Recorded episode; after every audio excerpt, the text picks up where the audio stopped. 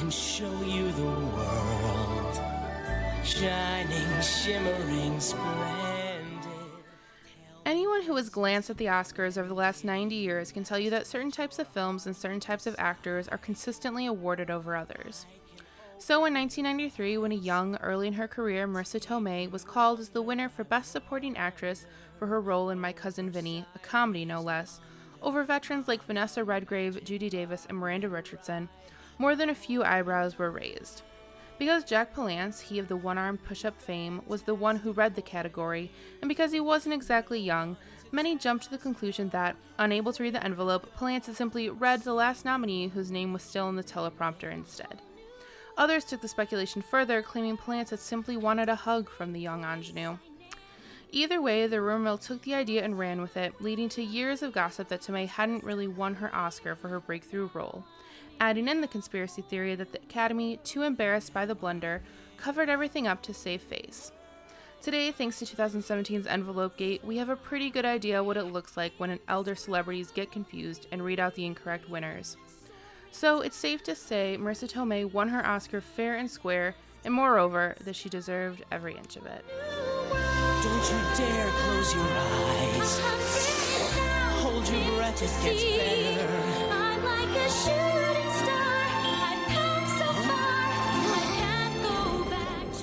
Hello, and welcome to For Your Reconsideration, the podcast where we re examine Best Picture races and determine if the Academy got it right. I'm Devin, And I'm Kyle. and today we're talking about the 1993 Academy Awards, um, the 65th Academy Awards, if you will, honoring the best films of 1992. So, per usual, we're going to go through some of the things that were happening in 1992 um, for context of what was happening when these films came out. You ready? So, in 1992, the president was George H.W. Bush. You don't say Abraham Lincoln? No, I don't know what I was about to say. um, but it was an election year, so later in that year, uh, Clinton beat out Bush. Also in 1992, um, from April 29th to May 4th in Simi Valley, California, a jury acquitted four LAPD police officers accused of, of excessive force in the videotaped beating of Rodney King, which led to the 1992 Los Angeles riots and the death of 53 people and $1 billion in damages. On May 22nd, after 30 years, Johnny Carson retired as host of The Tonight Show and was succeeded by Jay Leno. Um, in June, as a result of the early 1990s recession and subsequently sluggish job creation, unemployment peaked at 7.8%, a level not seen since March 1984, and that would later contribute to Bush's defeat but to Bill Clinton in the election. And on December 15th, 1992, hip hop producer and rapper Dr. Dre released his solo debut studio album, The Chronic, which sparked the beginning of the mainstream popularity and success of gangster rap, G Funk, and West Coast hip hop in the United States. Wow. I feel like that's important. It's still important. pretty, You it's hate still Dr. pretty Dre, though, popular. so it's weird that you give him praise right now. Well, he's the one that did. I mean, sometimes no, bad for- no, people sure. are the first to do I, things. that's a, that's like usually always the case, honestly. Yeah, All right, so you want to know what's going on in film in 1992? of course. Not much, but I will tell you the top 10 films of 1992. You ready for it? Yeah. Okay. Number 10, Wayne's World. Number 9, Bram Stoker's Dracula. Number 8, Sister Act. Number 7, Oscar nominee A Few Good Men. Number 6, Batman Returns. Number 5, Lethal Weapon 3. Number 4, Basic Instinct. Number 3, Home Alone 2, Lost in New York. Number 2, The Bodyguard. And number 1, Aladdin. Wow. So there we go. And we had some film debuts in 1992. Wait a lot, but these are the few that I'm recognizing. Uh, Toni Collette, Ray Fiennes, Baz Luhrmann made his directorial debut, Hilary Swank, and Quentin Tarantino making his directorial debut. Very nice. So now I'm going to give you some background on the ceremony of the 65th Academy Awards hosted by Billy Crystal. As with previous ceremonies, uh, producer Gil Cates centered the show around a theme. Inspired by the Year of the Woman, in which a record four women were elected to the United States Senate, Cates christened the 1993 show with the theme Oscar celebrates women in the movies. In tandem with the theme, the AMPAS gathered 67 female Oscar winners of every category for a photo that was later shown at the start of the telecast. Actress and singer Liza Minnelli performed Ladies' Day, a song written by Fred Ebb and John Kander specifically for the broadcast. Oscar winning documentarian Lynn Littman assembled a montage highlighting women in film. In an interview with Los Angeles Daily News, author and activist Betty Friedan condemned the Year of the Woman theme, commenting, quote, It had no basis in reality. On behalf of women directors, cinematographer, and producers, I resent the travesty of calling that a tribute. Yes. Um, at the ceremony, Best Director winner Clint Eastwood became the seventh person nominated for lead acting and directing for the same film. Best Actor winner Al Pacino was the sixth performer to receive nominations in lead and supporting categories in the same year, and he became the first person to win in the lead acting category after achieving that feat.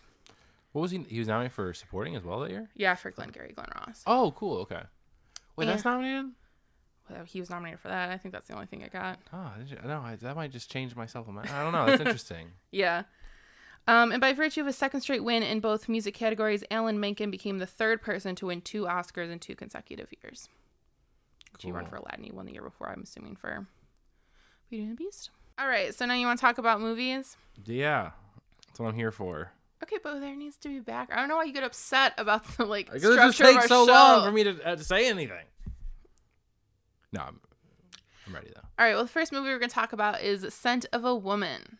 All right, uh, Son of a Woman, directed by Martin Brest and written by Bo Goldman, based Bo Goldman, based on the novel by Giovanni Arpino. Colonel Frank Slade has a very special plan for the weekend. That's literally the That's the tagline. yeah. Cool. Hooah! All right, Charlie Simms is a student at the private preparatory school who comes from a poor family. To earn the money for his first flight home to Gresham, Oregon, this is very specific for Christmas. uh, Charlie takes a job over Thanksgiving looking after retired U.S. Army officer Lieutenant Colonel Frank Slade. So many words. I know. A middle aged man who lives with his niece and her family. He's also blind. Um, doesn't mention that, though. They mention a lot of things that aren't important, but don't mention that. Basically, you know, he's a blind grump, all right, who also is a lieutenant colonel. So he goes, ooh, ah, a lot. Mm-hmm. And uh, kind of a womanizer. But yeah, that's the end of a woman. You want me talk about it? Oh, sure. What did you? Well, no, I have one fact. Well, you already took one of my facts about it being based on Italian stuff. But um, here's my other fact. Pacino painstakingly researched his part in *Scent of a Woman* to understand what it feels like to be blind. He met with clients of New York's Associated Blind. That's a terrible name. Okay, being particularly interested in seeing from those who had lost their sight due to trauma. Ah, okay. That makes sense because, yeah, C- Colonel Slade, obviously, you know, he made it through the army without being blind. No, that would that would be an interesting movie about a blind soldier. Goes to like boot camp and everything and overcomes every every Yeah. every obstacle. No, instead he just ju- juggled grenades drunk, and that's how he lost his sight. Yeah, so don't do that, kids. Don't juggle, juggle grades even if you're sober. Yeah, right. if you have access to grenades, just be leave them in the cautious. box. Yes, I say. with the pins in them too, because that's the whole thing too, right?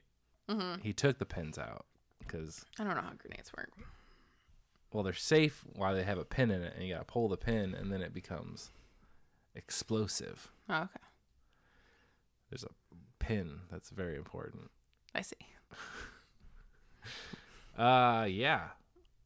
Hooah! Uh, first time, first time watcher of uh, Scent of a Woman. Um, yeah, not a fan.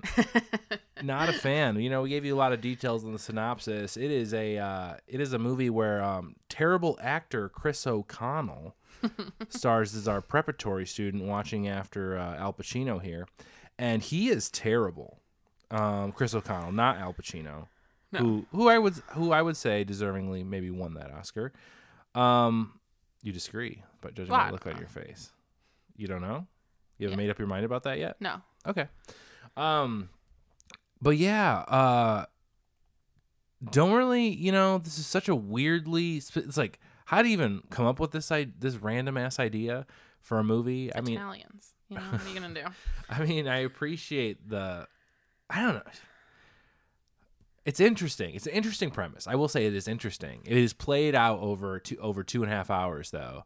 And to a point where I honestly think the, the I would call it the A storyline because it's what we're kicked off with of these boys getting in trouble in the preparatory school. Um, just goes away and then comes back in the end as if we still care about it. Right. I had pretty much forgotten about that by the time they were like, Yeah. "Oh, this is our big finale." I mean, and I it was like, keeps "What?" co- it keeps coming up because Colonel Slade's giving uh, young Chris O'Connell advice about it, but God, it just like it doesn't matter. Yeah. It doesn't. The only thing attractive about the A storyline of these kids screwing up is Philip Seymour Hoffman plays like the other kid involved, and he and is he's awesome. brilliant. He is great. Yes. Young punk Seymour Hoffman, dude. I love it. I love it. Yeah. He went directly from this to playing like middle-aged people, but it's it's fabulous. Not directly. I don't know. Not directly. I mean, yes, he he doesn't look the youngest. You know, he looks like the kids. You get you- exactly. You cast in like a college movie, but he's really like thirty five. But I don't know how old he was actually was at the time. Um, but yeah, I mean, the movie is just wacky, and Colonel Slade to a point is just offensive. Like, and I feel like it's that thing. It's like, um, everybody's got that like uncle in their life or whatever. I mean, he literally he plays an uncle and he tries to reconnect with his family. it's putting it But- kindly. but- he goes there and antagonizes his family. and then it's like, why don't they like me? Uh, yeah, but it all comes for it. you know. It's just like it's a journey that like you've seen. I mean, maybe I don't know before 1992, but I mean, it's just this like played out nonsense that is completely carried by Al Pacino and his performance here. Like if that if this was not Al Pacino, if this was Tatum O'Neal, wait, That's a woman. that's that's not who I meant. Tate Donovan. I don't know. I picturing Tate Donovan for some reason, and then I said Tatum O'Neal. If it was like Tate Donovan, you wouldn't this y- y- uh, this wouldn't have even been made. no, it would have You know been what I mean? a lifetime movie. Right, right. But Al Pacino, like I will say, he did elevate it, but like to a certain degree, it's it's nonsensical. Like I've gone thirty years now in life, and people have talked so highly about this movie, and it's it's a shame that they're all wrong. Yeah, I will say I've never heard anyone talk highly of it. In fact, when I brought it up to my parents who were watching it, they were like, "Oh, that movie sucks." Okay, but do you have other references besides your parents? I mean, I've never heard anyone talk about this oh, movie. okay, okay. Everyone just likes to I think people like to do the hoo-ah thing, Hooah! but like The start of Al Pacino's uh, prime time. descent into madness. No, no, no. I, I think it's his. It's his A list. He I mean, I don't know. started with The. Godfather. He was like, okay, and then he gets through the '80s and into Scent of a Woman. It's just like, wow, he's now at the peak of his career. I disagree with that wholeheartedly, but but, sh- but you're entitled to your opinion. Yeah, yeah, yeah, yeah. Um, uh, but Chris O'Donnell sucks. yes, mean, he I'm just gonna does. Beautiful that. eyes, but uh, not a good actor. I do think I agree with you. I think that Al Pacino being in this movie like tricked people into thinking it was a good movie. They're like, "Oh, Al Pacino's in a movie. This must be something we should like keep in mind for awards." Right. But like you didn't. It was fine. Um the movie's bad. It's just it's such a poorly constructed story. Like it he's an unlikable person. And as fans of the show know, like I'm fine with unlikable protagonists. That's not Sure. a problem for me. But my problem is that he's unlikable and then he does this is it's they treat it like it's some sort of arc, some character arc where he then like learns and changes and like becomes a better person. But that doesn't actually happen. Like they want you to have that payoff without putting any of the work to actually like, get to that point. Like he they have their big confrontation scene and essentially no, he doesn't change. Nothing about him Right. changes. Like he goes to stand up for Chris O'Connell at this, you know, hearing or whatever at school, but I think he would have done that at the beginning of the film too cuz he did he stood up for that kid like regardless in other situations as as well. But we never and then he's kind of nice to some kids at the end. But like we never see him actually like apologize to his family, apologize to anyone for anything that he's done. He's consistently misogynistic and just like Yeah.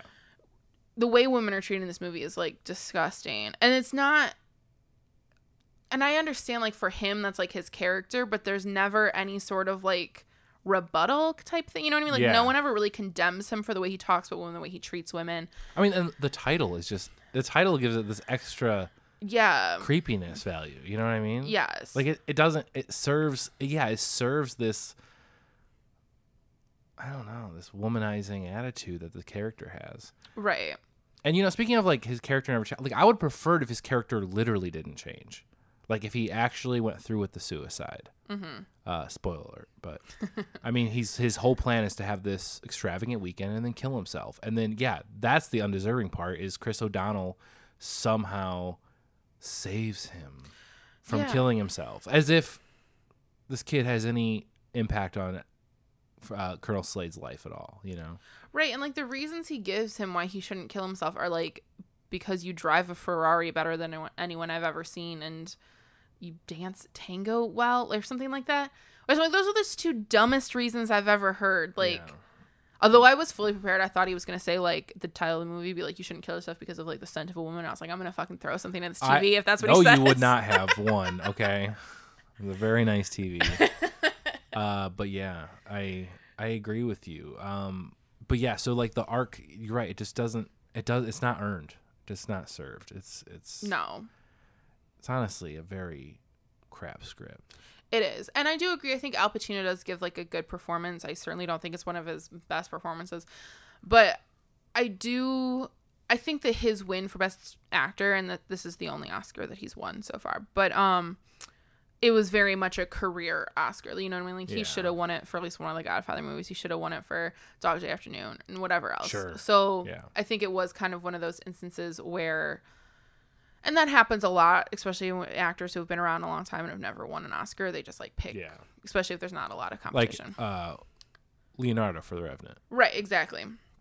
100% because that's not his best performance in any. Jack Nicholson for The Departed. Well, he's won like four I Oscars. know, I'm just so kidding. really- yeah. But, um, Scorsese for The Departed. and the, the only go. reason I can't say who I think deserved it more is I think we haven't watched one of the movies yet where a lot of people think that that person deserved it. Denzel Washington for Malcolm X. Oh, okay. So we will be watching that later, but um, but yeah, I don't. It It's wa- like I'm not mad Al Pacino it- has an Oscar. It wasn't the year for people of color in No, it was the 1990. year of the woman. Yeah, the year of the woman. Oh, son of a woman. Son of a woman. They were giving yeah. us. They were giving it all away. Which this movie has. This movie does not pass any sort of Bechdel test, and I'm pretty sure it only has two named female characters at all. Yeah. So there's do you, that. Do you think women forgave the Oscars that year for their misrepresentation of the year of the woman, or do you think they remain unforgiven? I don't know. You'd have to ask the women of Hollywood. That's true. You want to know what other people thought about Scent of a Woman? sure. All right. It has a Rotten Tomatoes audience score of 92%, a critic score of 88%, and the critics' consensus reads It might soar on Al Pacino's performance more than the drama itself, but what a performance it is! Big, bold, occasionally over the top, and finally giving the Academy pause to award the star his first Oscar. Is that written by Peter Travers? I don't know how they do the consensus. They like pick what most people say and then turn it into a sentence. Um, at the box office, made 100, 134.1 million dollars. Um, it was nominated for four Oscars and won one for Best Actor. And as far as its legacy, it has none. All right. Next up, we have the Sony picture, Howard's End. Howard's End, directed by James Ivory, written by Ruth Prawer Hab- Jhabvala. Sorry, I want to I want to give that another take. Uh, written by Ruth Prawer Havala, based on the novel by E.M. Forster. A saga of class relations and changing times in Edwardian England on the brink of modernity, the film centers on liberal Margaret Schlegel, who, along with her sister Helen, become involved with two couples wealthy, conservative industrialist Henry Wilcox and his wife Ruth, and the downwardly mobile working class Leonard Bast and his mistress Jackie. Or Mistress, wife I thought they were married. Yeah. Yeah, Like, I it's wife Jackie. They I got don't- married. I It was know. fine. Yeah. Okay. uh, yeah. Howard's End. Howard's End. I got a fun fact for you about Howard's End. You ready for it? Buckle yourself in. Securing funding for the film, whose budget stood at $8 million, proved difficult for the distributing studio Orion, which was on the verge of bankruptcy. The bulk of the financing eventually came from various Japanese companies, and the distribution issue was solved when the heads of Orion Classics left the company for Sony and created Sony Classics. So, this is the first film Sony Pictures. Interesting. Yeah. That's awesome. That's all we got. Okay. You want me to talk about Howard's End Of first? course. I will say, in this year of the woman, this is the only Best Picture nominee with a female led cast that passes a Bechdel test. So that's exciting. Um I do my thing with Howard's End, I think it's good. I think I haven't really seen a lot of Merchant Ivory films. Um, but I think this is probably pretty indicative of them. I think that it's beautiful to look at the production design. It's beautiful. The costumes are beautiful. It's a stacked cast. You got Emma Thompson, Helena Bonham Carter, Anthony Hopkins, um, Vanessa Redgrave. It's a good cast. So they give Yeah. good performances. I do think, you know, I think like in 2017 they did a a limited series based on this story by E.M. Forster. And I think that a I think a limited series is the best way to tell this story. Because I think the pacing in this movie is kind of uneven just because in the beginning it takes here's the thing what i really do like about what we do these podcasts i really like most of the time do not know what these movies are about going into it.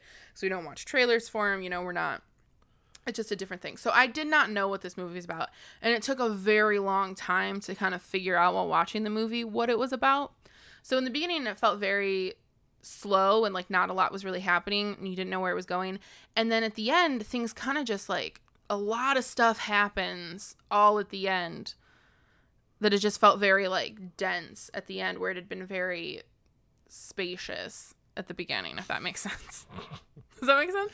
You're laughing at me so i feel like it doesn't but I mean, I, I guess I get what you're saying. i just felt like i just feel like it was a lot. It was a lot to pack into a movie and really like come away like come away with it feeling satisfied do you know what i mean Sure.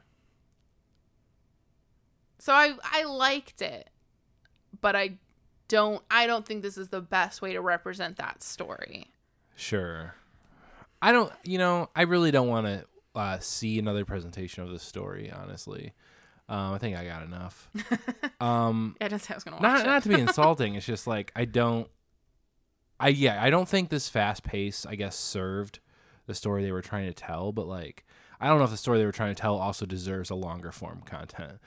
Um, I just think you would get a better understanding of the characters. Like the whole the whole beginning with the exposition of like what happens between Helena Bonham Carter and the Yeah. brother guy, like was so quick and like it was unnecessary. It Right. did. It literally did not even need to exist in the movie. Actually, well it also gives us a reference for Howard's End, which we Yeah, don't really need. But that like that's why she like goes to talk with Vanessa Redgrave to like smooth things over and like reinstate their friendship after that whole like scandal or whatever.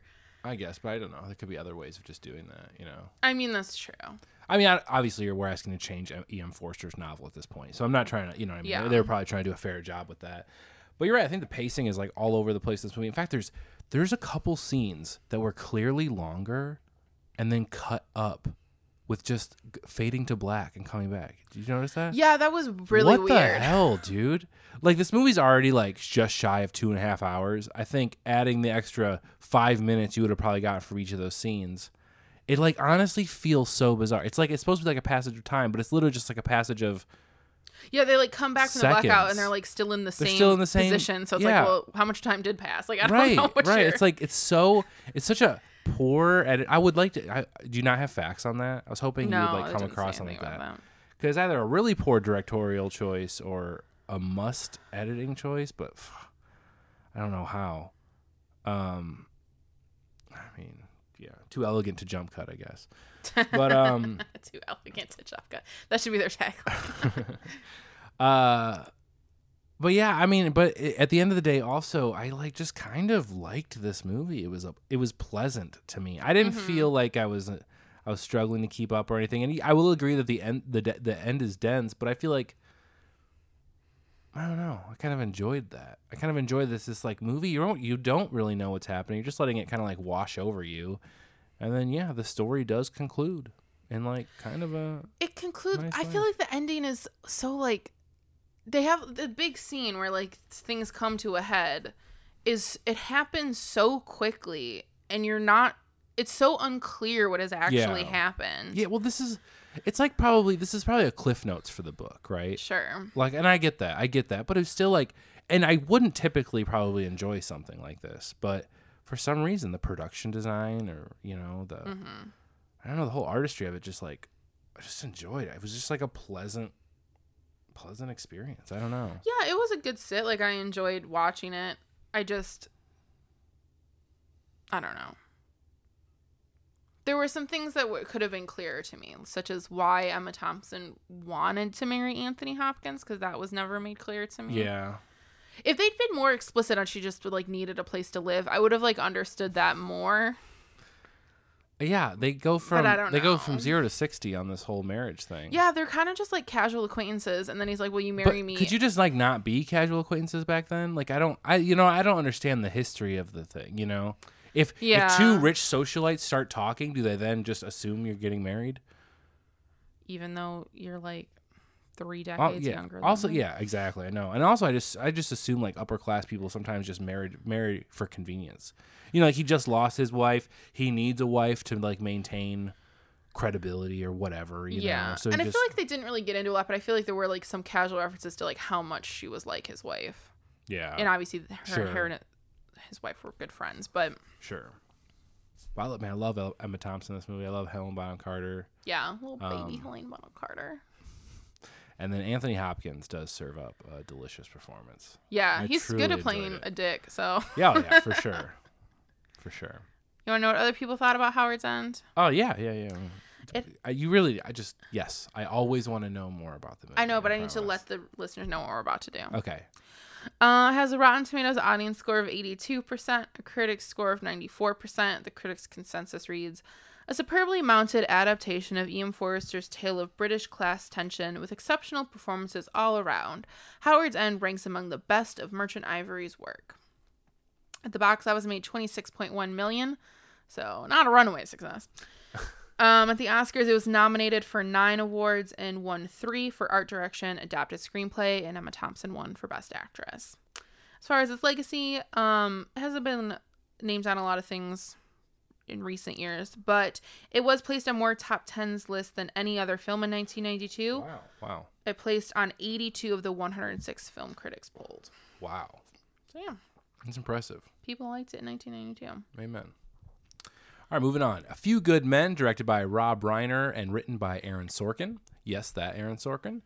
Uh, in the heart of the nation's capital, in a courthouse of the U.S. government, one man will stop at nothing to keep his honor, and one will stop at nothing to find the truth. When cocky military lawyer Lieutenant Daniel Kaffee and his co counsel, Lieutenant Commander Joanne Galloway, are assigned to a murder case, they uncover a hazing ritual that could uh, implicate high ranking officials such as shady Colonel Nathan Jessep. Shady Colonel. Uh, yeah, that's, you know, that's what it says, Devin. That's what it says.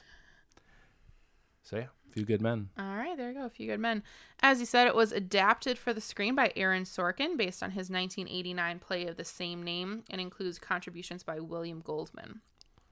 Sorkin got the idea for the play from his sister, who was working as a JAG officer, and told him about a similar case of Marines on trial for the hazing of another Marine under direct orders of their superior officer. Sorkin sold the film rights before the play had even premiered. That's my only fun fact about A Few Good Men.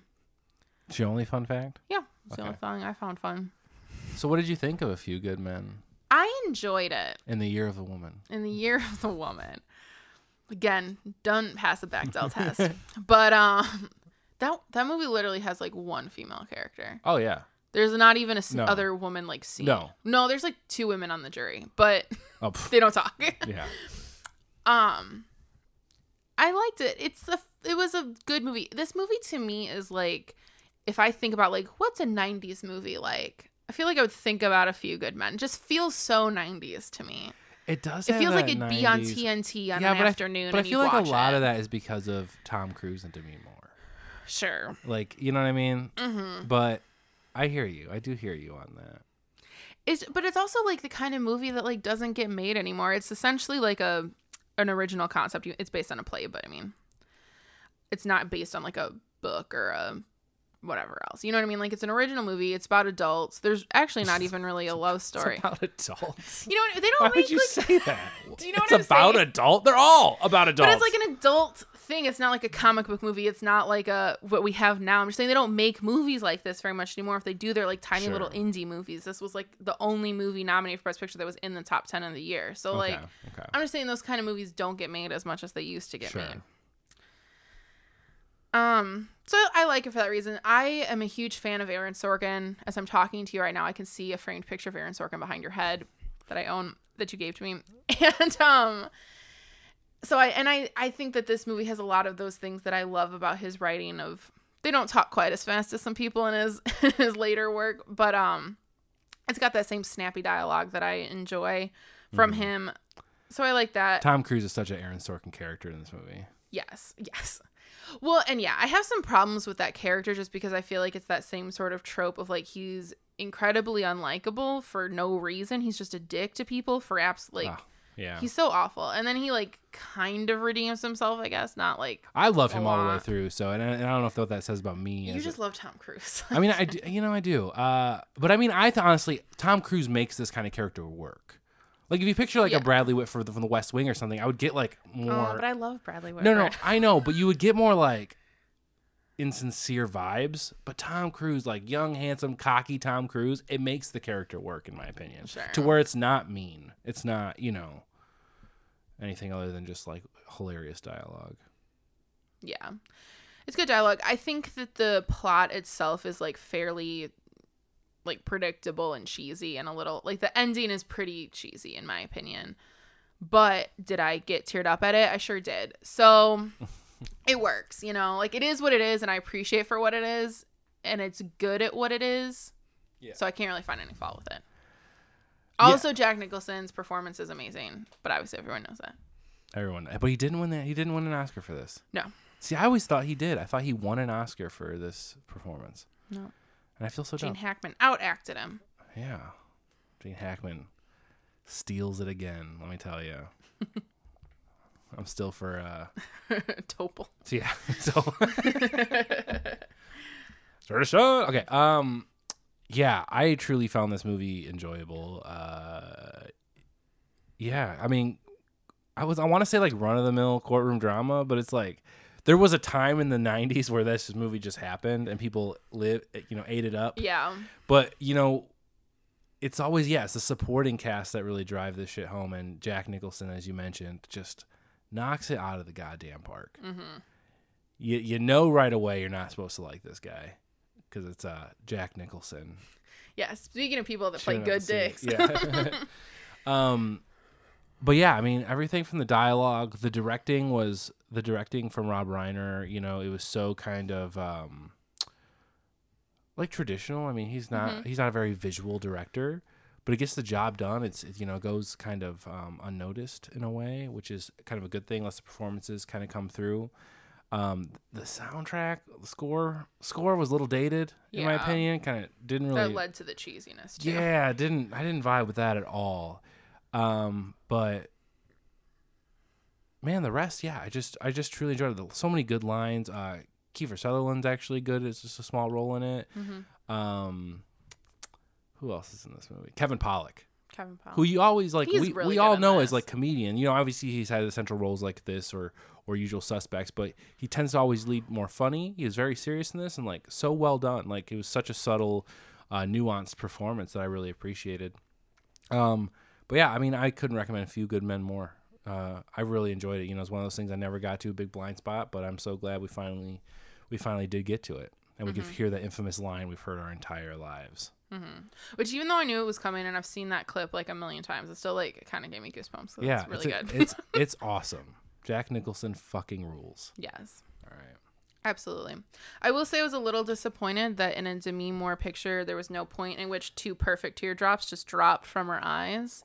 That seems like you're not really utilizing Demi Moore to her full potential, but I'm honestly disappointed our two leads didn't hook up at any point. I, oh, I was gonna say that I love so much that they never like kissed. There was never like anything. Yeah, really, there truly wasn't. And like even in like the looks where it's like, oh, you guys about to fuck, it wasn't about that.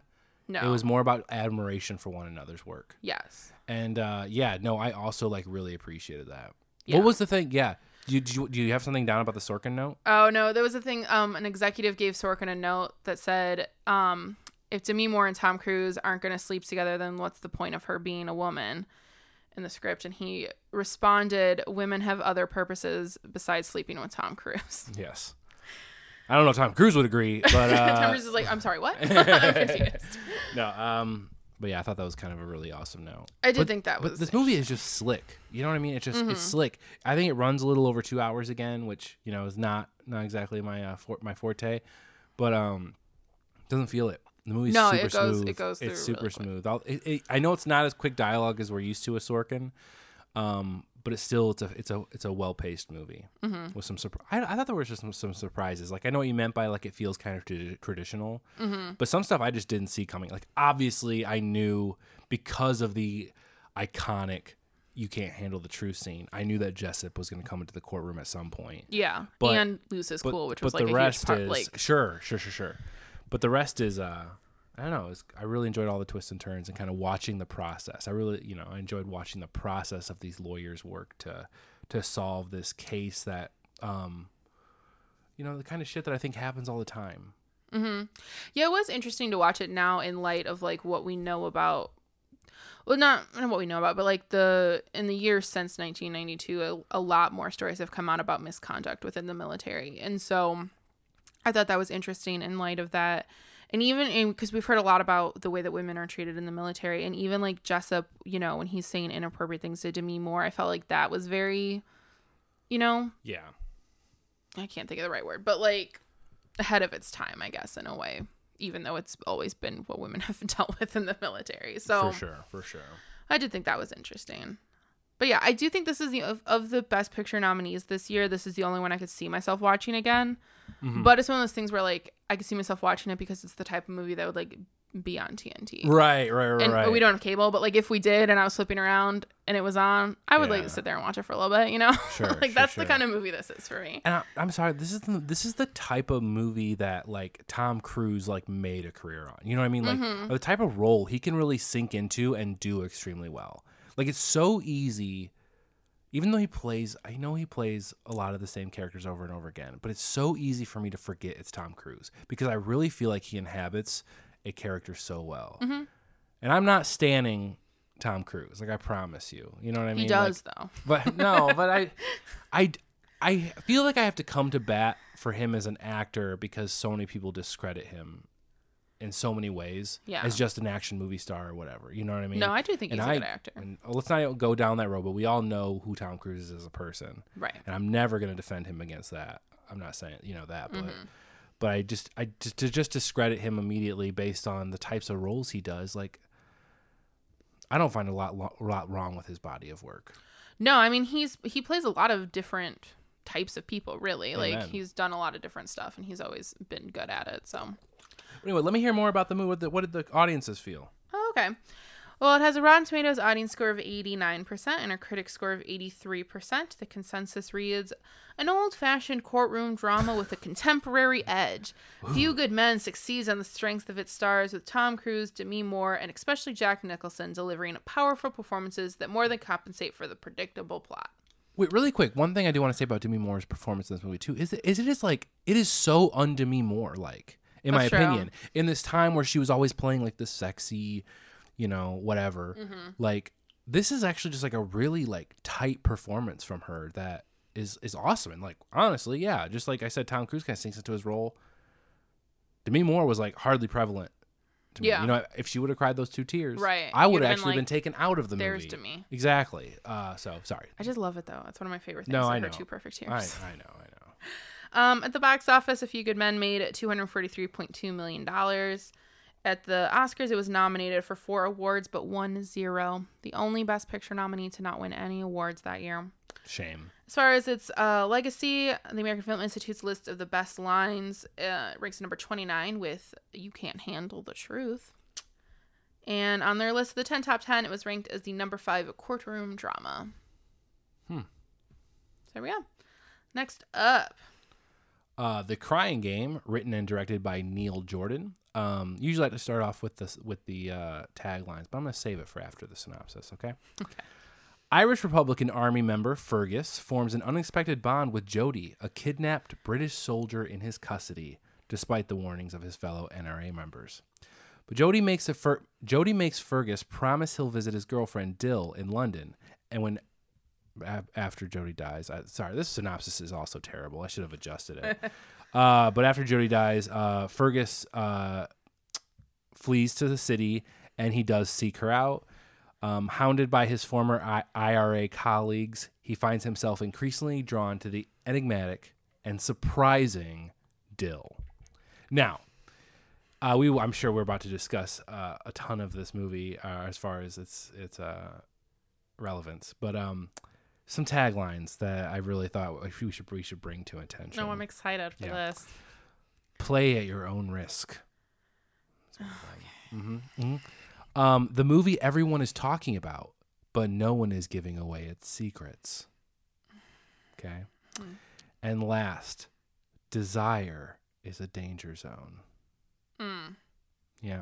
Mm. Yeah. So Devin, what did you think about the crying game? Oh, I got some facts for you. oh yeah, sorry, facts, facts. Yes. Okay, so uh, Neil Jordan, uh, who directed and wrote it, your first draft of the I already screen. said that. I already said that. I just want to Oh, call that to attention. That was already mentioned. Okay. He first drafted the screenplay in the mid 1980s under the title The Soldier's Wife, but shelved the project after a similar film was released. The story was inspired in part by a 1931 short story by Frank O'Connor called Guests of the Nation, in which an IRA soldier in which IRA soldiers develop a bond with their English captives, whom they ultimately are forced to kill. The original draft had the character hmm. Dill as a cisgender woman. Several funding In offers. 1931. Go figure. Okay. Well, no, I think his his draft from the mid 80s Oh, from the had 80s. him. Okay, okay, okay. And then he's like, "How can I really sell this and and and Yeah. make money?"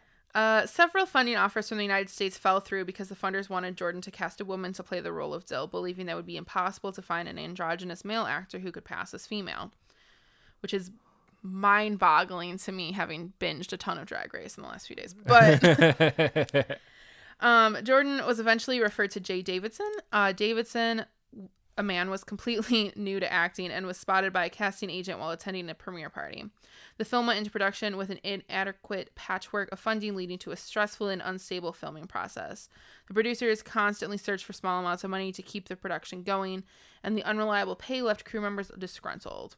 Costume designer Sandy Powell had an extremely small budget to work with and ended up having to lend Davidson some of her own clothes to wear in the film, as the two happened to be the same size. Um, when released in the UK, the movie failed largely because of the sympathetic portrayal of an IRA fighter. When Miramax decided to distribute in the US, it became a sleeper hit thanks to American audiences' ignorance of British Irish politics. and a memorable advertising campaign generated intense public curiosity by asking audiences not to reveal the film's secret. Which which in today's society, it's like really hard to not see that secret coming a mile away. Yeah, I have to say, like, I I knew what the like quote unquote twist is or whatever going into it, but like as soon as you see Dill like in person, I was like, I'm sorry, who was confused by this? I don't. Right. It's quite clearly a man. So I know, but this wasn't a part of like pop culture, or not. pop- I don't want to say pop culture, but like it wasn't as readily available to the public masses in 1992. Like this kind, this sort of of life, because yeah, media didn't really cover it that much, right? Or if you lived, the internet wasn't a thing. You know what I mean? You, you didn't have exposure to this unless you lived in probably certain certain areas. yeah, and like, and I will say.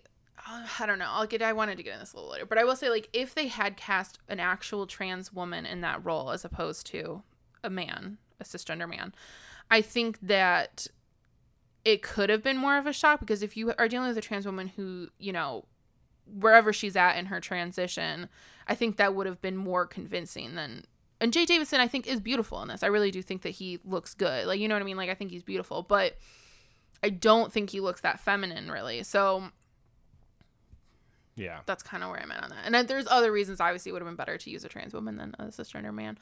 But I mean, so I, I feel like we are starting with the end, and I apologize. I but know. Like, and it's not the end of the movie by any means, but I mean, it's just like I'm sure we were trying to we are going to move to this, but I think it's it's it's irrelevant to even ignore the issue. So like, I just I just personally think this movie is entirely exploitive, and it doesn't need to exist like this. I would maybe prefer his 1986 draft. Um, this all this feels is a cash grab for a twist. That's all it feels like. I don't I don't really know what this is trying to do or say. It just feels exploitive. Yes, I do. I think that Neil Jordan, and I don't, and I don't know this, but I do feel like he probably meant this to be a sympathetic portrayal, like, and to for it to be and I do I do think in 1992 it is a more open-minded take than a lot of stuff because you know in the we talked about this in last season but last the year before this the best picture winner Silence of the Lambs also includes a tr- somewhat trans character that they then label with all these you know Yeah, things yeah. that are not true about trans people about them being violent and Man, being that's really you interesting know context I didn't think about. Yeah. yeah, and so I think that like coming from that to this, there is definitely a step forward. Mm-hmm. You know, it's still not perfect, but I also think, you know, very recently we've still had cisgender men playing trans women winning Oscars for it. Jared Right. Leto won an Oscar for. Eddie Redmayne was nominated for an Oscar for it. And it's only recently that we've really begun having the serious conversation about the danger that that puts trans women in when cisgender men are playing them because it reinforces the idea that they re- they are actually men and then these men that sleep with trans women don't want people to find out and ends up killing them a lot of the time unfortunately. Yeah. So we I think now we have a better understanding of what the danger is in that than in 1992 I don't think was on the radar probably of the filmmakers. Um so there is that. I also I watched um the documentary on Netflix called Disclosure which is about trans representation in media. And what they they talked about this movie obviously and the thing one of the lasting legacies that it had is it kind of spurred on these comedic um like homages to the scene where people find out that a person is trans and, and react by vomiting or by being like overly disgusted by it and that sort of thing. And I guess I've never seen Ace Ventura Pet Detective. Um I guess we could watch the supplemental, I guess. But um I guess there's like a huge that whole movie has like a huge takeoff of this scene. And just a lot of the trans people in the documentary talk about like it's not, you know, it was a very damaging legacy for this film to have to have that reaction be included as as part of the film. For sure. I, I mean, because regardless, it's going to be this like polarizing thing where it's like that's you know that's all people are going to talk about, right? Mm-hmm. And it's just is it healthy the conversations that are going to come from that? Like, no, it's not treated well. Like, I mean, I will say it does benefit from happening kind of in the middle of the movie, and we do watch our lead character um become more comfortable with it, which I think is maybe the one thing it does right. Yeah, I do think I feel like you know people the takeaway people took from it was that re- you know what I mean like maybe if that reaction was the big takeaway but I do think people don't remember the rest of the movie beyond that reveal right. because he does still care about her there's a huge that's you know what I mean like Yeah. so which is I mean that's progressive in its own way too I suppose he could have just like thrown up and then left forever but True. like which is truly what this movie is trying to do, right? It's it's mm-hmm. showing that this this guy, you know, he finds out obviously that who he thinks is is a woman as far as anatomy goes, um, has a dick, and it it just it throws everything off. But like obviously, we still watch his journey as he cares for her. and he's um, yeah he's still you know That's what the movie's about. Yeah, which is interesting. And I do want to say, like, I don't know. Do you have anything else you want to say about the trans aspect of it? Because I do, I really feel like because of that big thing, like it's the only thing people talk about when they Yeah. talk about this movie. But I really want to just talk about it like as a movie Sure. outside you're of that. No, you're right. You're right. Um, and as a movie, I think it's um, I think it's interesting. I think it's good. Like as an American, I don't know that much about British Irish politics, so like I know about the troubles or whatever vaguely, but um, I thought it was interesting. I thought that there's a bit of unevenness in it. Honestly, like I was, it seemed to like switch tones a lot. Like it starts out as kind of this like friendship movie between him between um Stephen Rea and Forest Whitaker.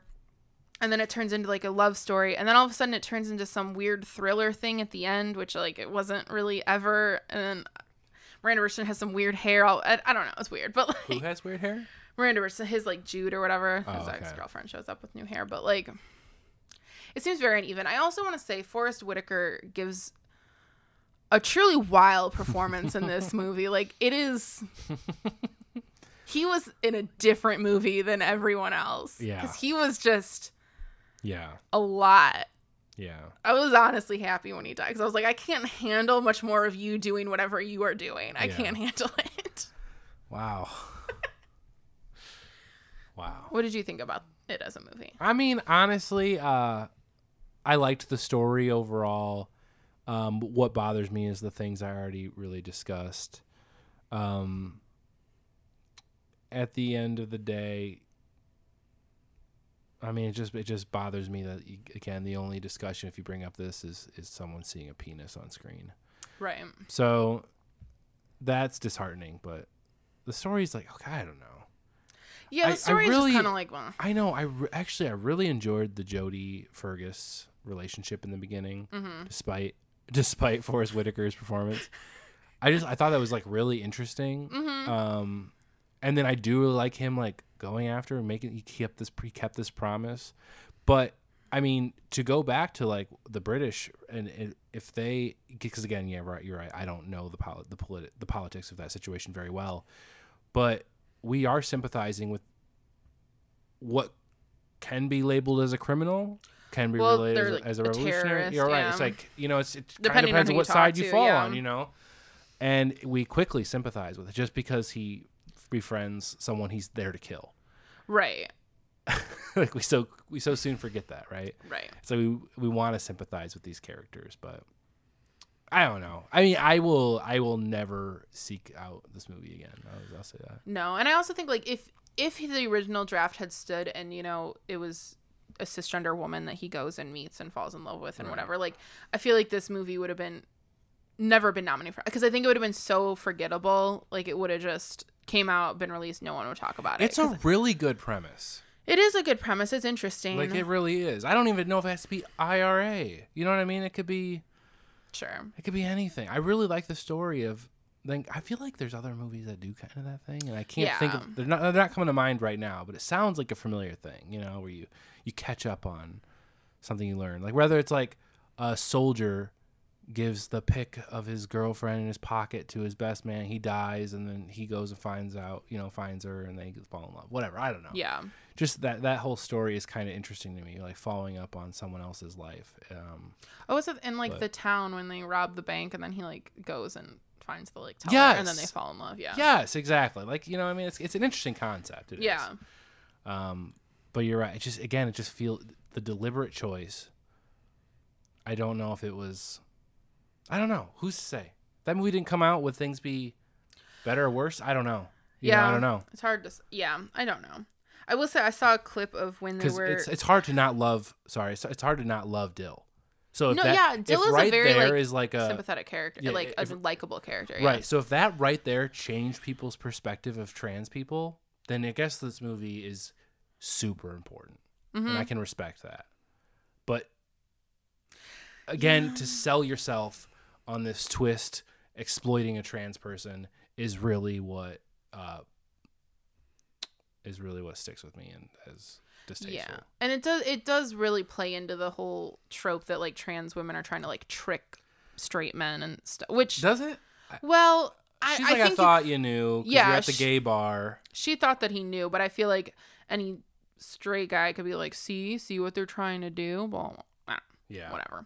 I will say too, I saw a clip of when because Jaye Davidson was nominated for Best Supporting Actor, and so when they were doing that uh, category at the awards, I don't even remember who the woman was who was presenting it, but she made a joke about in the year of the woman. A woman is broken into a category usually that they're usually shut out of best supporting actor, and then they cut to Jaye Davidson in the audience, and he looks so pissed and like unamused, and I'm just like, this is uncomfortable. I oh, wish this wasn't happening. Wait, so wait, I don't know what you're saying. A woman broke into He's saying sh- she was saying because he played a woman in the Yeah. movie, but he was nominated for best supporting actor. oh, so she was oh. just saying in the year of the woman, we have oh, a woman. best supporting actor, as in male. I'm sorry. yes, Gotcha. he was not because he. I mean, he's a he's gay, but he's a cisgender man, and Yeah. so yeah, Gotcha. that was the joke that she made in the year of the woman.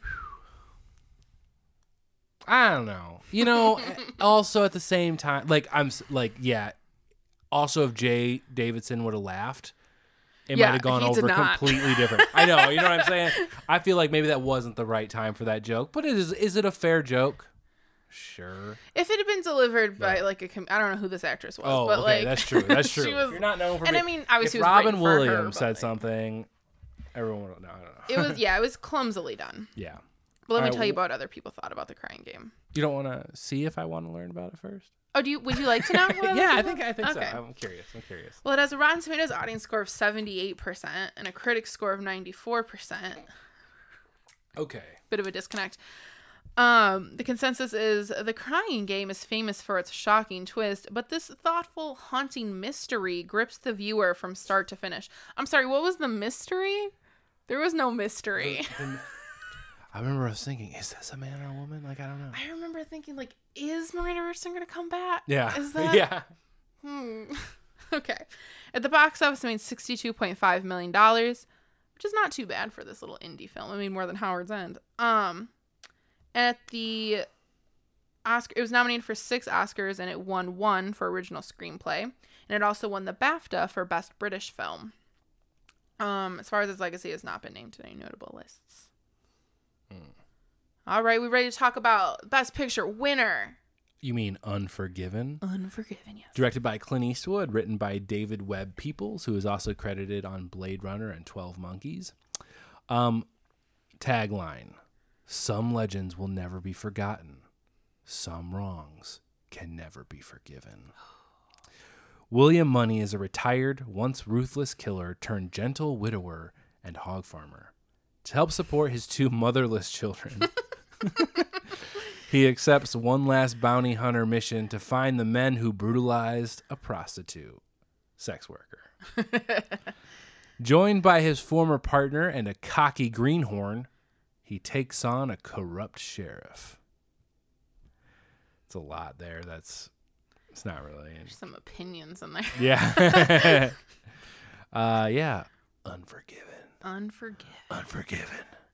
Do you got any quick facts? Yeah, so the concept for the film dated to 1976 when it was developed under the titles The Cut Whore Killings and The William Munny Killings. The cut horror movie, dude. I know, I don't know why they got What's rid of that one about again? It's about a hog farmer. yeah. Uh, Richard Corliss in Time wrote that the film was, quote, Eastwood's meditation on age, repute, courage, heroism, on all those burdens he has been carrying with such a great with such grace for decades. That's all I have to say about Unforgiven. That's that's all you have to say about it? Uh, yeah, there wasn't a lot of facts. It came in under schedule. I- oh, Clint Eastwood really turned it in quickly. As he's wont. Doesn't he only do like one or two takes? Yeah, he he he don't take his time. I don't know, but he hired some pretty good actors, so I, you know maybe He did, them. besides himself. Yeah, which I you know I do, I do got to give credit. Uh, you know, starred and directed. Mm-hmm. Um, I I like that when it works. mm 'cause I Did feel you like, feel like it I worked? feel like that is very difficult.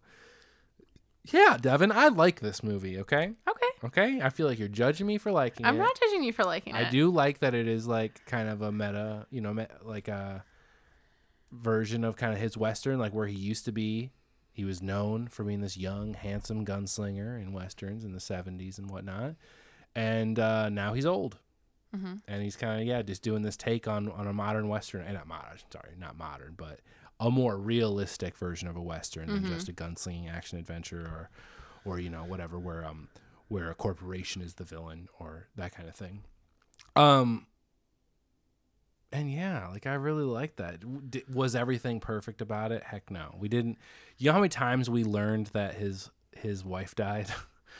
He talked about it a he lot. talked about it a lot, and there was uh there was a scroll in the beginning that Yes. for some reason exists, even though all that information was addressed within the first ten minutes for sure. Yes. Um. But yeah, I don't know. I feel like the, the beginning scroll maybe was just that then the end scroll would make more sense because I felt the end scroll was kind of good. But Sure, sure, sure. Maybe book ended. I guess. I guess. yeah. Um, but I mean, we're looking at we got Clint Eastwood, we got we got Morgan Freeman, Mm-hmm. who's killing it as always, and then you got this. You're it up with the supporting cast of women. Uh, wow, who I feel like an asshole right now. I can't think of their names right now, uh, but I, I love the lead. Whore, The non cut one. the non-cut whore. You know what I'm talking about? Mm-hmm. Um, no, but kind of like the leader of that whole uh, billiards gang. We'll call it billiards is, is how they're referred to in, in the movie. Um, but I mean, Gene Hackman in this in the supporting role, um, Richard Harris coming Mm-hmm. coming in for a hot minute, just killing it. I really love the performances. Like, there's so many quiet, you know, like any western. There's also also like uh, a lot of quiet moments, and so many of these, like like Gene Hackman just like owns this scene inside of a prison, uh, or inside of the the police station. I don't know what to call it. Yeah. but um just like these little scenes of just honestly of yeah of age of of former glory um I don't know, man. I got a saw. I got. I do have like a little. Even though I haven't not. I've not seen like. I'm not. I wouldn't say I'm a huge Western genre fan. I do have a soft spot in my heart for westerns. Okay. Of this like. I don't know. Of this time when there was Badlands and the country wasn't figured out. Yeah, who country still isn't. But like, uh, I just I just kind of like love that whole era and where usually actually the corporation is the problem and stuff like that. Um, but I don't know. Now I'm just rambling. You talk about something and I'll just go Okay. from there. Um, personally, I'm not a huge fan of westerns in general. Um, I will say one of the fun facts also is that this is the third western to win best win best picture, and so far the last one. But Wow. um, wow. Okay. I do think I I did I did like this movie, and honestly, like the more I've sat with it and the more I've thought about it, I think it did have like a lot to say, and it's mm-hmm. interesting, and I really do appreciate it for for its take on western like and it is so it is so perfect that clint eastwood made it because he did make his career on playing these types of characters and for him to like kind of really make a movie that really questions what what that type of person really is what violence Right. in movie like what that what violence in general really like means to really like have something that shows the consequences of violence in a way that westerns don't and i think that it's just it's such an interesting take on a western and i, I do like that a, a actor who who made his career Right. off of westerns is the one that made it because um westerns like in general is very like you know white hat black hat good and bad and everything was very clear and um and in this i think it's it's all just shades of gray you know you know i mean their whole purpose in going there is based on exaggerations and lies Mm-hmm.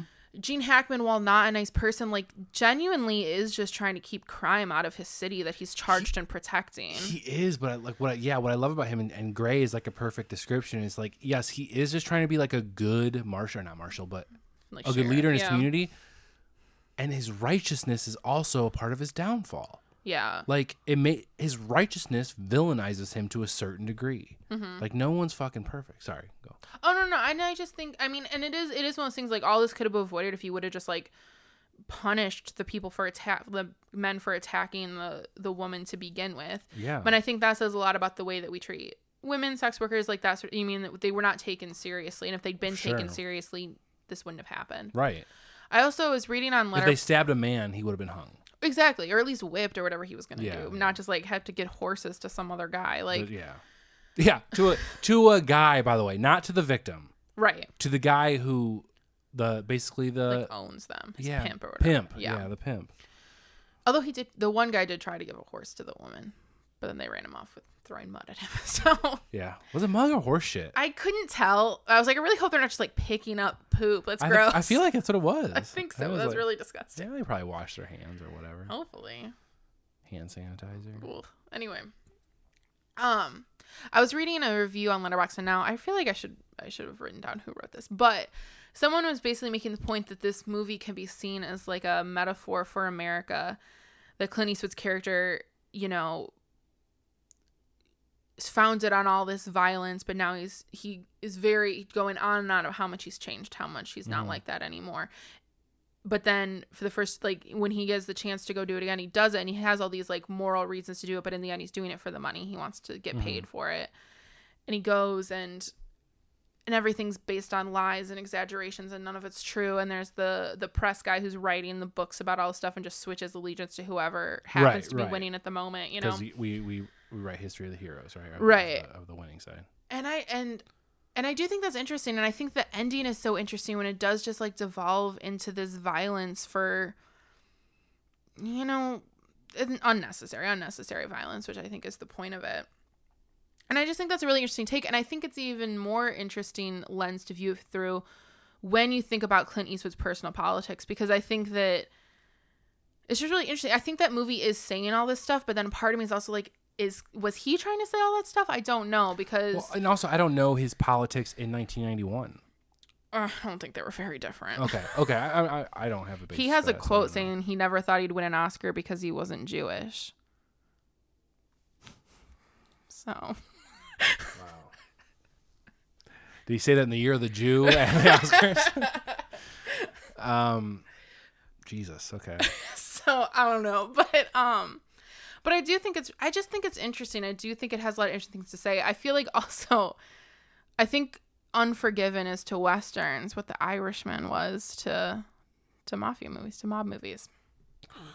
You don't see the similarities. I know you I didn't get- like I the get- Irishman, but like I get what you're saying. No, I, I do get what you're saying. And I do find that's really interesting. And like, what is it saying about Clint Eastwood's character when, yeah, it's just like it clicks and all of a sudden he's back to his violent way. He's like a completely different character than we watched for the first two hours. Mhm, he can get on his horse now. Yeah, like what is like I don't know. That's that's what that's the one thing I'm kind of battling with is how quickly the violence turned on and I don't know. I don't know if he's got something against alcohol cuz another thing is like he is Clint Eastwood is very much against drinking the entire movie. Yeah. And all of a sudden he gets a few drinks in him and he's like a badass motherfucker cutting down people. Yeah. You know what I mean? And like I don't know if that's something against that or like or, Yeah, or or if that's just, just to show or if he's that's back just to- another influence. Yeah, I guess it could be just be a lead in, but does it show how it doesn't take much to just flip a switch? You know, I don't know. Yeah. I don't know. That that's what his nature is or something. I don't know. I think it's saying things and I think that it's an I think it could be, you know, it's a highly discussable and analyzable movie, I think. Yeah. Right. Like, I mean, Gene Hackman, who is like this hero to this writer before he switches to uh, to Clint Eastwood's character at the end. Mhm. Like he's shot and he's like yelling, "I don't deserve to die like this." Yeah. And I feel like that's really interesting, right? Mhm. Because he is a hero in his own degree. And is Clint Eastwood a villain? No. Like, I'm sorry, but in from what we see as an audience, Ned, the character played by Morgan Freeman, literally does nothing wrong. Right. Yet he is persecuted and killed for this. hmm And, And- like killed in a really awful way. And although his character is not as dressed as black, uh-huh. There's a lot of fucking weird things happening where his body is put on display and all this shit as like a warning and whatever else. Like, yeah, like Clint Eastwood, regardless of what he's done in the movie, like uh, justified by trying to get in, in- Well, I think that's interesting that you view as it a way. character. Yeah. Real life, I don't know if I would 100. percent Do you know what I'm saying? As a movie, as a Western movie, as But doesn't that make you fact. question? Like, I feel like that's an interesting thing though, because it makes you. I feel like that should make you question, like, is that violence really necessary? Like, Gene Hackman maybe deserved it, but hmm. all those other people that he killed didn't necessarily have anything. To do with Ned dying. No, I know. They were just there, you know? Yeah. To essentially kill him, but I see what you're saying. Yeah. No, I, I do agree. Like I'm not saying I condone violence. In fact, I hate movies that are usually like ultra violent. I'm not saying there's a, there's this one scene in this movie. In fact, there's a beautiful scene that counteracts it towards a little bit before this, where they sh- kill their first uh, bounty, Mhm. and he cries out.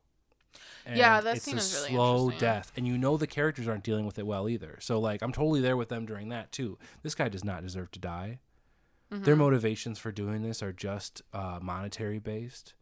You know what I mean? And they're, but I just think it's interesting. I think you know everything it does up to that point is like a really interesting commentary on westerns in general as a genre, and then at the end, you know, Clint Eastwood, William Munny, like really does like turn into that that stereotypical mm-hmm. gunslinger. You know, can shoot a hundred people with six rounds and like, you know. But then I feel like I feel like the fact that that happens and that's the ending and it's this big thing is like it should to me it makes me question like all of those gunslingers and all these other westerns like were they really the heroes right, you know what i mean right. And i think that's a really interesting thing for a movie to do. I I 100% agree because like it's weird because you know this movie is subverting a lot of these Western themes, but in the end, what he does is a typical Western, mm-hmm. and so part of me like I do enjoy that because not that it's like I feel like I've been I've been um robbed of it the whole other, that's not what I'm saying. I really enjoyed the movie pr- without that scene but like there is some there is a part of this badass thing and I don't know if it's because it's Clint Eastwood I don't know if it's because we love Morgan Freeman and he died for no fucking reason yeah I'm really upset do you know what I mean but there is something justified and we hate Gene Hackman you know what I mean you're right like it's this weird thing where it's like I don't want to parallel to stuff in real life because I do not agree with violence mm-hmm. but there's also something just like it's less. I don't know. I don't know what I'm trying to say. Yeah. I don't know what you're trying to say either. I don't know. I But liked I, liked watching him turn it on, and I think part of that's knowing that this is the last time we'll probably see Clint, Clint Eastwood do that. Oh yeah. Because we don't watch westerns for non-escapism, right? We're not watching it for the reality necessarily of the situation, even though a lot of them parallel uh, the reality or or they're parables in themselves. But like, um, there's something about turning him on for the last time that I think is like really gratifying. Mm-hmm. So there's a lot. I guess I don't know. There's a lot to take away from that that last kind of of pivotal scene. Mm-hmm. But And I think it's important too. Like, if this movie was, you know, they first started working on around 1976, I feel like, you know, the horror cut story, The or whatever. horror cut horror- killings. the horror, the, okay, the cut horror killings. cut horror killing. Dude, what? I don't know, but it would a very different movie. I think probably it was also heavily influenced by the Vietnam War, which I think would also be like an interesting. I'm not gonna do it right now, but I think that'd like be an interesting lens to like analyze veterans? it through. Yeah, of like That's what they had to do in Vietnam, and then they come back and they aren't that person anymore. But they, you know what I mean? I think Look that could be an interesting. Look at the Five Bloods. yeah, Look at this movie with the the Five Bloods. Like how it's not that much different, right? Yeah. There are these guys going to like go through the the, you know, they're doing kind of their old team thing, although up, not yeah. in a war environment. hmm And then they have to get ultra violent. Hmm You know, I, I find that very similar. It's interesting, yeah, even though that's not the lives they obviously choose to to glorify. You know. yeah. Yeah, I mean, like for me, the mark of a good movie is if there's a lot to discuss with it, and I think this movie clearly there's a lot to discuss with Yeah, it. So, for sure. You want to know what other people think about it? Yeah. All right. It has a Rotten Tomatoes audience score of 93% and a critic score of 96%. The consensus is as both director and star, Clint Eastwood strips away decades of Hollywood varnish applied to the Wild West and emerges with a series with a series of harshly eloquent statements about the nature of violence. At the box office, made $159.2 million. At the Oscars, it was nominated for nine awards and it won four, including Best Picture, Best Director, Supporting Actor for Gene Hackman, and Best Editing. As far as its legacy, the American Film Institute, on their original list of the 100 best films, it was ranked at number 98.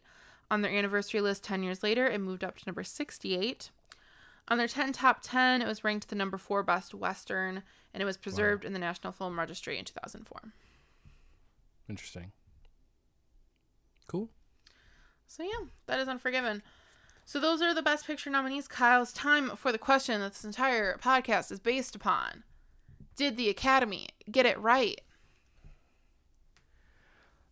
Until five minutes ago, I would have said no. but I think that there is something about the history of, of especially American film, uh, that is addressed in Unforgiven that I think should not be like forgotten or passed off or whatever else. Uh, although I think A Few Good Men is a movie I would be more likely to revisit and enjoy probably the majority of the performances more. Um, I do think obviously Unforgiven results in more of a dialogue, and I think that's really important, and I think that is uh, adequately recognized. So my Letterboxd score may vary on uh, which one technically looks better, but I have to give it to. I probably have to give it to Unforgiven. Um, Yeah. and say they got it right. Yeah, I feel like f- for me to answer that question, I have to put my personal preferences aside. Um, and even though I might prefer like prefer watching a movie like A Few Good Men more than Unforgiven, I think that I think Unforgiven is the better film, unquestionably, Yeah. out of all of these films. So, of the nominees, I do agree that Unforgiven is the best film, but we still have some supplementals that we're gonna watch. So next week we're gonna have an episode where um we look at some films that came out in 1992 that didn't get recognized but maybe should have. Should we tell the people what we're gonna watch? Sure. We are going to be talking about Reservoir Dogs, Malcolm X, and The Player. So Cool. join us then. Imagine if Tom Cruise was in Unforgiven, like as as the kid. Ooh, That would have been good. That would have been hands down. I would have been like five star banger. for sure. Done. if Pissed off I didn't only. win all nine Oscars.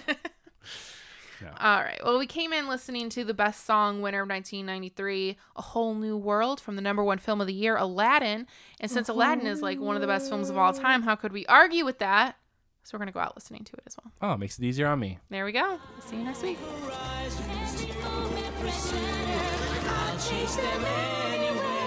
There's time to spare. Let me share this